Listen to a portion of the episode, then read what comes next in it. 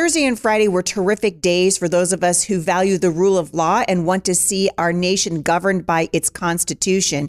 We're going to discuss some of the latest Supreme Court rulings. The Supreme Court, as you guys know, is now on summer break. But before they left, they issued three landmark rulings that you guys need to know about. Stick around. I think you're going to be encouraged.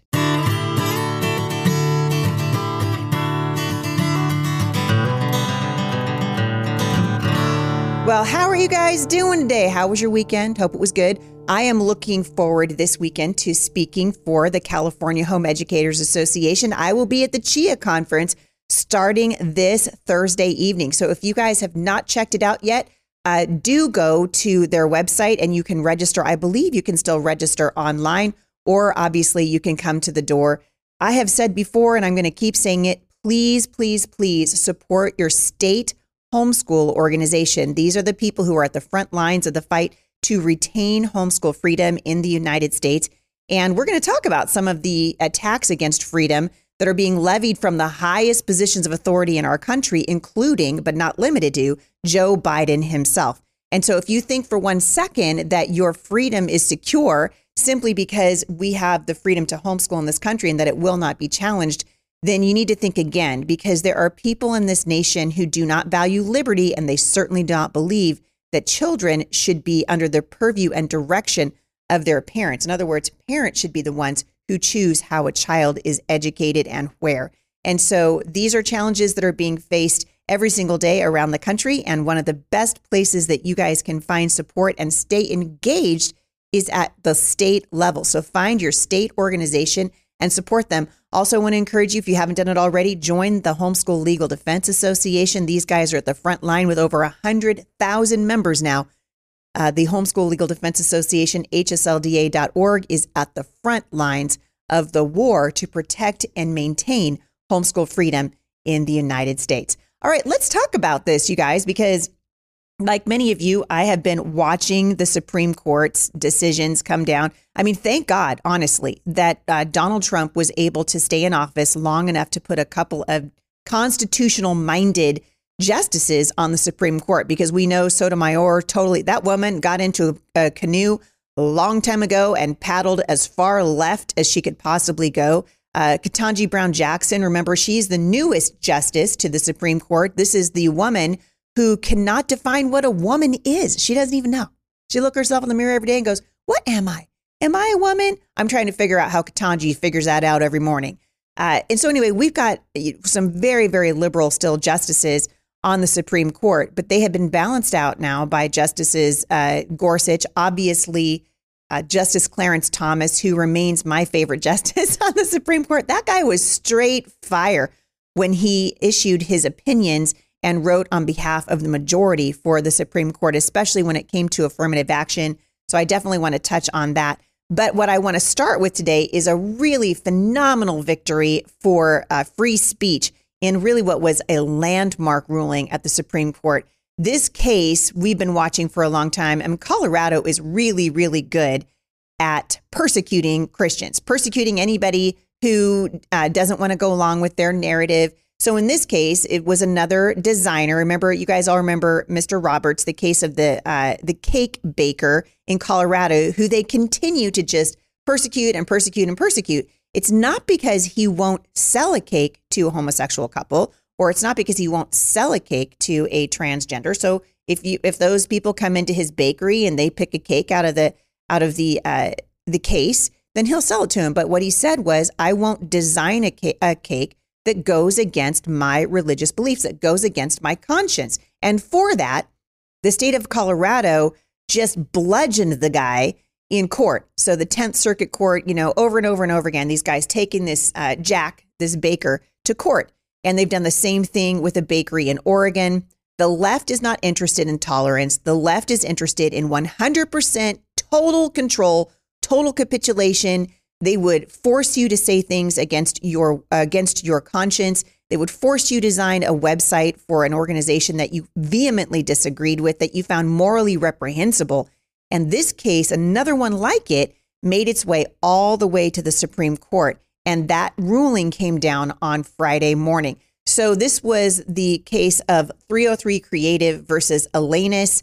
And 303 Creative, if you're not, if you haven't heard of this case, uh, was brought by a woman, and her name is Lorie Smith, and she was a corporate designer. So she designs websites. That's kind of the main thing that she does. The 303 came from her area code because she lives in Denver, and much like I have the uh, the area code here, which is 360 or 206, unfortunately, if you're in the Seattle area, uh, the government there does not value and does not want to listen to and does not want to uphold the rights of anyone that falls outside of their religious dogma.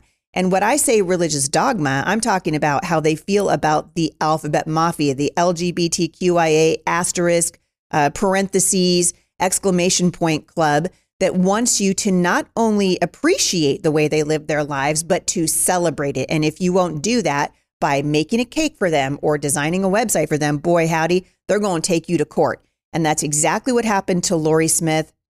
And her her court her case went, as I understand it, she she finally figured out, oh, these guys are censoring my free speech. So she went to the Alliance Defending Freedom. You guys know I'm a super fan of the work that they do, and they said, yeah, absolutely, this is what uh, this is what is happening. They are uh, they're censoring your free speech because Lorie likes to work with everybody. She doesn't have a problem working with someone who identifies as LGBT. She decides whether or not she can custom design a project based on her beliefs. So the content is that they would request and her own expertise has to line up with her personal belief because she is a creator.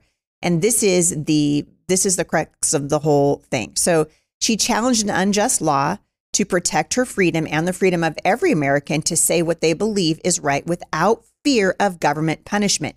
Now, you guys know my strong uh, frustration, my strong disagreement with the way that our current government has acted in the last several years, in particular with relate, relation to COVID 19 and the unprecedented, unconstitutional, illegal, immoral, illogical mandates that the government pushed on its own citizens from vaccine mandates to stay at home you're locked in your house mandates to you can't go to work mandates to the government's going to give you paycheck to sit at home on your couch and get fat and lazy mandates.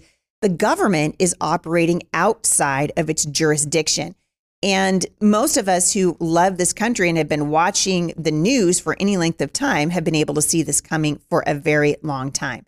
And so Lorie, who sees that this is happening to her she decides all right this federal court judge has not is not going to protect my free speech rights. So she would she then appealed to the U.S. Court of Appeals in the Tenth Circuit. Now, the Tenth Circuit, like the Ninth Circuit, is a very liberal court. These guys love to make opinions or or uh, hand down opinions that are largely unconstitutional based on ideology, not on constitutionality. And of course, the Tenth Circuit Court issued a disappointing uh, a disappointing ruling which many lawyers and constitutionalists were calling actually unprecedented, in that the circuit court held that the state could compel Lorie to express messages that contradict her core beliefs. Now, someone said to me the other day, you know, why do you care? It's not that big of a deal. Listen, we need to care about this because if they can compel Lorie to uh, to do something against her wishes, in other words, if they can say, hey, uh, we know that you believe that homosexuality is morally repugnant to the one who made you, but we're going to force you to participate in a pride parade, or we're going to force you to uh, draw a picture of a homosexual couple or, or draw a picture of a wedding that you disagree with. This is compelled speech. It's much different than free speech. And so, what the state was arguing was we're going to go ahead and compel you to say something that is against your conscience. And that is, in fact, unconstitutional. So Lorie appealed to the U.S. Supreme Court, and the court agreed to hear her case. And I believe that those oral arguments were heard in December of 2022. And so just on Friday, they ruled in her favor and they reaffirmed that the government cannot force Americans to say things that they just don't believe. And so this is really cool because the Supreme Court reversed the 10th Circuit's disastrous decision and held that the government can't force Lorie or anybody else, because now we've got a precedent, to create speech that violates their beliefs. Can you guys imagine what would happen if this had gone the other way? And what's very scary about this is that's exactly what many people in the Democrat Party and the regressive left want for you. They want for the government to be able to compel you to say things that you don't believe in. This happens all the time in communist countries and in socialist countries where people are punished for their beliefs. And in the United States, historically, we have always held that we have freedom to speak. We can say, I might disagree with you. In fact, I may disagree vehemently with you, but I will fight to the death to defend your right to say whatever you want to say. The longest field goal ever attempted is 76 yards. The longest field goal ever missed? Also 76 yards. Why bring this up? Because knowing your limits matters, both when you're kicking a field goal and when you gamble. Betting more than you're comfortable with is like trying a 70 yard field goal. It probably won't go well. So set a limit when you gamble and stick to it. Want more helpful tips like this? Go to keepitfunohio.com for games, quizzes, and lots of ways to keep your gambling from getting out of hand. When you need mealtime inspiration, it's worth shopping Kroger, where you'll find over 30,000 mouth-watering choices that excite your inner foodie. And no matter what tasty choice you make, you'll enjoy our everyday low prices, plus extra ways to save, like digital coupons worth over $600 each week. You can also save up to $1 off per gallon at the pump with fuel points. More savings and more inspiring flavors make shopping Kroger worth it every time. Kroger, fresh for everyone. Fuel restrictions apply. Well, the left wants to reverse that. They want to move away from the constitutionality that we have enjoyed, long enjoyed in this country, and start compelling us to say things. So here's what I thought was interesting about this. So this was a 6 3 majority opinion with the conservative justices winning the case. And praise God, you guys, again. This is why presidential elections matter so much. Joe Biden, who, by the way, this guy is getting sicker and sicker with every passing day. I watched uh, last week, I think it was on Thursday or Friday, as Joe Biden literally walked off the set of an MSNBC interview without waiting for them to say, hey, cut, you know, we're done. He clearly is not all there. And he's uh, just spouting talking points. He's a shell of a human being at this point. And we need to be very, very careful about how we elect our next president. And so I've not come out and endorsed anyone. I'm not going to do that for several months. I want to see who jumps into the race and who I think has a chance at winning, who would be an actual, uh, actually great in the White House, recognizing that we're never going to get a perfect human being, but we want to get someone as close as possible to the Constitution who will defend the Constitution. And so I'm very thankful for President Trump because he put justices on the Supreme Court that care about and will defend our Constitution. I've been a little frustrated, you know, in full disclosure, uh, I've been a little frustrated with Justice Roberts. You really kind of never know what he's going to do. But uh, Neil Gorsuch so far has been a, a very good addition to the Supreme Court. And I'm just watching now as these, the regressives, the left, I, I think it's hilarious that they call themselves progressives because they're anything but progressive, that the regressive left is screaming and yelling over this decision because what the justices said was you can't compel another human being to say something that they don't believe. And this is what Justice Gorsuch wrote As this court has long held, the opportunity to think for ourselves and to express those thoughts freely is among our most cherished liberties and part of what keeps our republic strong. The freedom to think and speak is among our inalienable human rights. By allowing all views to flourish, the framers understood we may test and improve our own thinking both as individuals and as a nation. I was thrilled with this ruling, and you guys should be too. Kristen Waggoner, who is the general counsel of the Alliance Defending Freedom, said this when the ruling came down. She said, Without the freedom to speak, we shutter diverse views, meaningful debate, and the conditions for progress. Regardless of one's belief, race, faith, or identity, no one should be punished by the government for saying what they believe Political and cultural winds shift, but the First Amendment's promise remains constant. This was a huge win for those of us that love this country and love freedom. And it's something that you guys can be thanking the Lord for. And again, I'm going to just encourage you watch what happens in the 2024 showdown because whoever is the next president of the United States will likely be able to put another justice on the Supreme Court as long as the Democrats don't get their way and start packing the court, which would be a nightmare. But uh, there's a very good chance in the next year that a new Supreme Court justice, if one of the, if Justice Breyer, for example, decides to retire, which I think is very likely, then there will be another opening on the Supreme Court, and we have to hold the court. That I think is almost more important than anything else that the president will do. And so we cannot afford to have Joe Biden in there uh, for any longer than he's already been in there. The man has been an absolute, utter disaster for freedom and for security here in the United States. The next, the next uh, Supreme Court decision that I want to just go over with you for a minute is the decision that struck down Joe Biden's $430 billion student loan bailout. What I find most fascinating about this, this was a stinging defeat for him, by the way. But the most fascinating thing about this is that the, I think a large part of the reason why he lost the case was things that he actually said himself uh, prior to the decision to do what he knew was unconstitutional. So he decided, I can't get the votes in the United States Congress to do what I want to do, which is offer loan forgiveness, which everyone knows is just a way for him to pander to college students, right? By the way, statistically, the, the people that have these huge debts are people that are getting, they're attorneys. They're people that are actually going to be very, very high wage earners. And no one took into consideration the people that have gone to trade schools or people that decided, hey, I'm not going to go to college and instead I'm going to invest $150,000 in an excavator and I'm going to start my own business. No, no. Joe Biden, in pandering to the radical left and his continued desire that the government be seen as a babysitter and a loan forgiver, like a parent who can't say no to his child, he said, you know what? I'm going to do this myself by executive fiat, which was absolutely unconstitutional from the get go, and he knew it.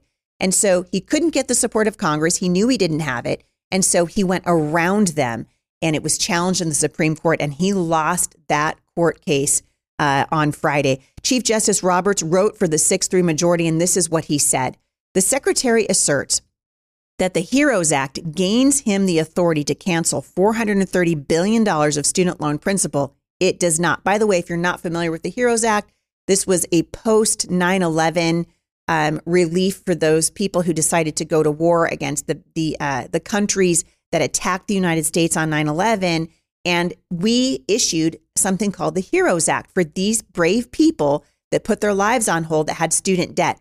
And it had nothing to do with a pandemic. It certainly had nothing to do with just ordinary people sitting on their couches in their mom and dad's basement. The Heroes Act was for, wait for it, heroes, people who had been in the military, people who had gone to support this country and had earned a level of thanks from the country. And we did that in the manner of loan forgiveness through the HEROES Act. And so Joe Biden wanted to say, hey, I'm going to use the HEROES Act. That's how I'm going to issue executive fiat. And that is how we will steal $430 billion from the American taxpayer and pay back the debts of people who are struggling to pay them back. I think that we should start looking at how in the world colleges have been allowed to scalp students. I mean, you guys, these endowments, everything. The college uh, system is absolutely on its head right now. And part of that is because of the student loan program. It is a boon for these colleges, and they are taking sore advantage of it. Why don't we start there instead of going back to the American people and asking them for yet another bailout? Listen, people like Heidi St. John, I paid off my student debt, and it took me a very long time to do it. My husband and I worked for a long time. I was working nights at the hospital, and he was uh, working at a sign shop and doing all kinds of odd jobs so that we could pay that debt off. There is honor in paying off your debts. And for the progressives in this country, or rather the regressives, I'm going to stop calling them progressive because they're not. For the regressives in this country to say, no, you don't have to pay off your debt is an absolute slap in the face to every other American who did pay off their debt or who started their own business at great personal financial risk. That's what this is. When you sign a contract, guess what? You're in a contract. And so what Joe Biden wanted to do was just say, eh, your contract, schmontract. It doesn't really matter. And this is how he does everything. He does it by executive fiat. He does it, uh, you know, knowing that he's going against the Constitution. And that's exactly what he did. So I think it's interesting. This the student loan for, uh, forgiveness by the Democrat Party, of course. Again, this is just a political football for them. Forget that the, the country is trillions and trillions of dollars in debt, and this would have added uh, trillions more to our national debt. They actually don't care about that at all. Of course, Justice Elena Kagan, who is as about as far le- as far left as Justice Sotomayor and Ketanji Brown Jackson. Uh, these women are an embarrassment to our Constitution. And uh, our founding fathers, uh, Madison in particular, is rolling in his grave right now, trying to figure out how they cannot understand basic language in the Constitution. So the Biden administration's plan to eliminate 400 billion of, of student loans for roughly 40 million. It's laughable. It's laughable. The United States Congress, if it has a brain in its head, which is re- responsible for the purse strings in this country, would have said absolutely no. And Joe Biden knew it, which is why he went around them. But the idea was um, if you make less than $125,000 a year, or you're a couple and you make and you make less than 250,000, that's you guys. That's actually a lot of money. So if you make two, if you're married and you make two hundred fifty thousand dollars a year, Joe Biden's like, "Hey, I'm gonna, I'm gonna cancel your student debt." Another day is here, and you're ready for it. What to wear? Check. Breakfast, lunch, and dinner? Check. Planning for what's next and how to save for it? That's where Bank of America can help. For your financial to-dos, Bank of America has experts ready to help get you closer to your goals. Get started at one of our local financial centers or 24-7 in our mobile banking app. Find a location near you at bankofamerica.com slash talk to us. What would you like the power to do? Mobile banking requires downloading the app and is only available for select devices. Message and data rates may apply. Bank of America and a member FDIC. And, you know, you could hear students all across the United States going, right on. That's amazing. And so uh, he lost that case, and I just think it's fantastic. I think we're going to continue to see uh, that's going to happen uh, probably next year, even going forward. They use by and large, and if you get a chance to look up this case, I hope you'll read these. I don't have time to do it on the show today, but by and large, the argument against Joe Biden was made by Nancy Pelosi herself, who repeatedly said the uh, the office of the president of the United States does not have the authority to just carte blanche issue loan forgiveness. That is the job of Congress. We have three branches of government in the United States: the judicial, the legislative, uh, and the executive branch, and we work differently apparently than Joe Biden understands. And so he really hurt himself in this whole thing. Nancy Pelosi absolutely hurt him when Joe Biden was asked early on, could the executive branch issue uh, loan forgiveness, he said, and they quoted him many times in their arguments before the Supreme Court, no, the executive branch does not have that authority. And yet, what did he do? He did it anyway. And that really is what injured him. Finally, today, I'm just going to go over the last decision. There was another one that came down uh, with regard to gerrymandering, and I haven't studied it enough to to really comment on it. But the other decision that I saw come down that I was just hooting and hollering over was the the uh, the justice's decision to end affirmative action for universities. So, for those of you who are not familiar with affirmative action, it basically makes it so that uh, people of color, people of, of Asian descent or Indian descent, African American descent, basically anybody but a white person, could have uh, easier access into universities. So they call this affirmative action. It's been around for a long time. It's basically racism.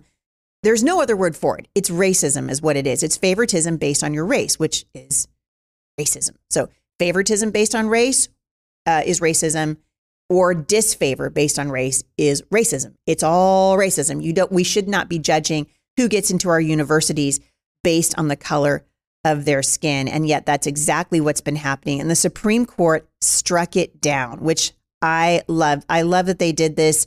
They they absolutely said affirmative action is a thing of the past. We don't need it anymore. And so they've said we are not going to allow colleges and universities anymore to bring race into the discussion when a student applies for a college admission.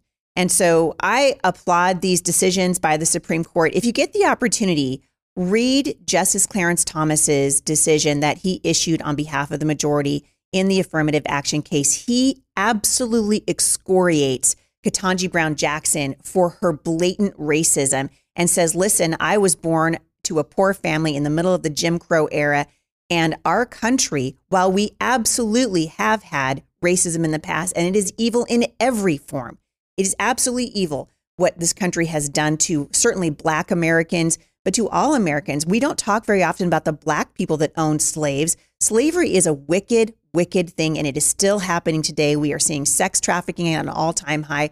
There are human slaves all over this country, and I think we can agree this is absolutely wrong.